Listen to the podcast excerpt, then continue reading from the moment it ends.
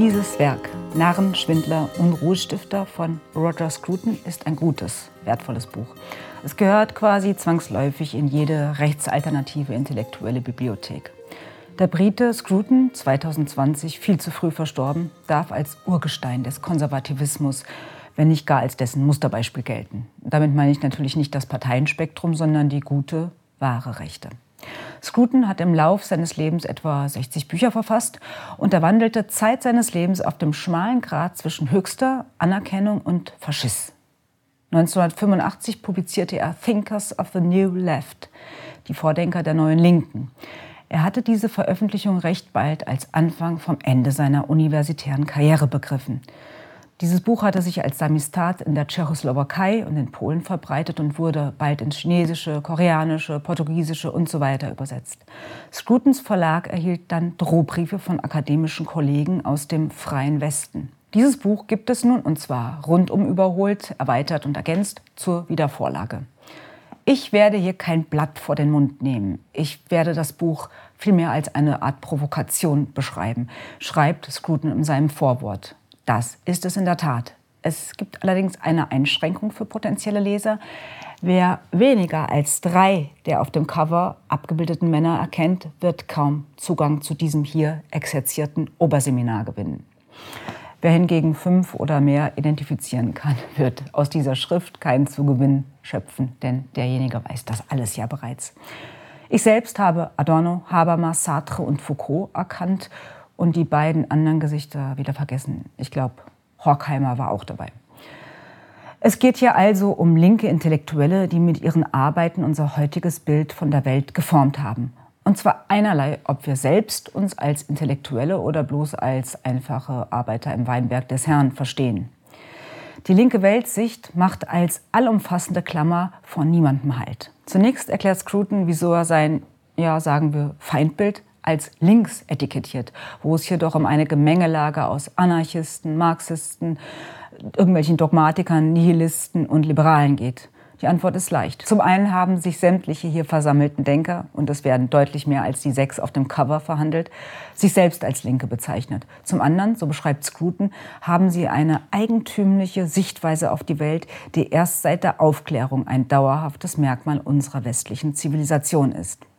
Interessanterweise eroberte dieses linke Establishment nach 1989 erneut die Führung, nämlich in dem sich die europäische Linke zusammenfand im Kampf gegen den sogenannten Neoliberalismus, als sei gerade der immer schon das Problem gewesen. Dabei ist Roger Scruton keinesfalls ein Lipcon, ein liberal-konservativer, nichts weniger als das. Er ist auf eine Weise konservativ, ja rechtskonservativ, dass es knackt und eine reine, reine Freude ist. Die größte Freude bei der Lektüre war für mich das ganz und gar freie Denken, das Scruton hier vorführt. Er geht mit all den Linken, die er letztlich argumentativ aufs Kreuz legt, gründlich ins Gericht. Aber er ist ein überaus gerechter Richter. Er beklagt, was zu beklagen ist, bleibt aber fair und nennt dieses andererseits fällt von Fall zu Fall unterschiedlich aus, andererseits auch eventuelle Vorzüge des jeweiligen Denkers. Ich meine, wo gäbe es sowas von links? Dass ein linker Autor seine Gegner zwar aufs Korn nimmt, aber gerecht genug ist zu sagen, an diesem oder jenem Punkt hat er natürlich ins Schwarze getroffen. Nehmen wir den Fall Eric Hobsbawm. Hobsbawm, waschechter Marxist, gilt bis heute als renommierter Universalhistoriker. Den Gräueltaten des Kommunismus hatte Hobsbawm bis zu seinem Tod 2012 zwar schweren Herzens, aber dennoch zugestimmt. Dieser Fall zeigt, wie weit man bei der Kollaboration mit Verbrechen gehen kann, wenn sie von Linken begangen wurden. Rechten steht diese Absolution nicht zu. Auch das sagt etwas Wichtiges über linke Bewegungen aus. Sie können sowohl Verbrechen legitimieren, als auch das Gewissen von jenen weißwaschen, die sie zuließen. Scruton hält Hobsbawm aber seine persönliche Geschichte zugute.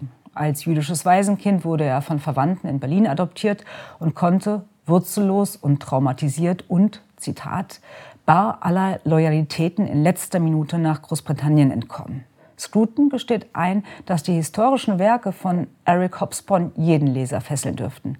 Die Breite seiner Kenntnisse sei ebenso frappierend wie die Eleganz seiner Formulierungen, was ihn, Scruton, nicht davon abhält, ausgiebig und fundiert Hobsbawms Klassenkampftheorie zu kritisieren.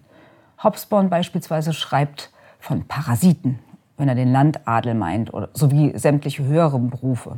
Scruton belegt anhand vieler Beispiele, inwiefern der Marxist hier ganze Menschengruppen pauschal und ungerechtfertigt entmenschlicht. Nicht mit allen dieser hier porträtierten linken Denker geht Scruton derart rücksichtsvoll um. An anderen lässt er, stets plausibel begründet, kein gutes Haar.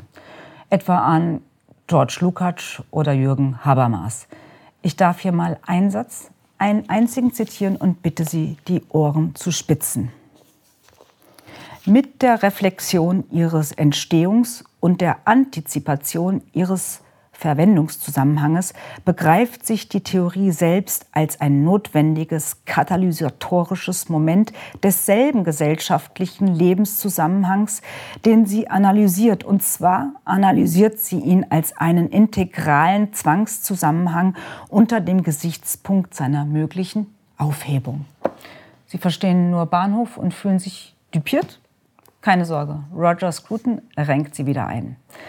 Ja, das sei exakt der intellektuelle Kern Link des linken Establishments. Und dieser seltsam bürokratische Stil sei keine Nebensache, sondern integraler Teil der Botschaft selbst. Dieser verquaste Stil ist die Legitimation, mit dem die Linken ihre akademische Berechtigung nachweisen.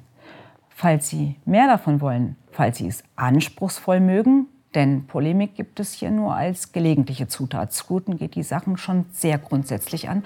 Dann rate ich dringend zu Roger Scruton. Narren, Schwindler, Unruhestifter, linke Denker des 20. Jahrhunderts. 410 Seiten, 25 Euro. Sie denken bitte daran, Sie kaufen nicht beim Monopolisten, sondern vom Buchhändler Ihres Vertrauens oder direkt unter antaios.de.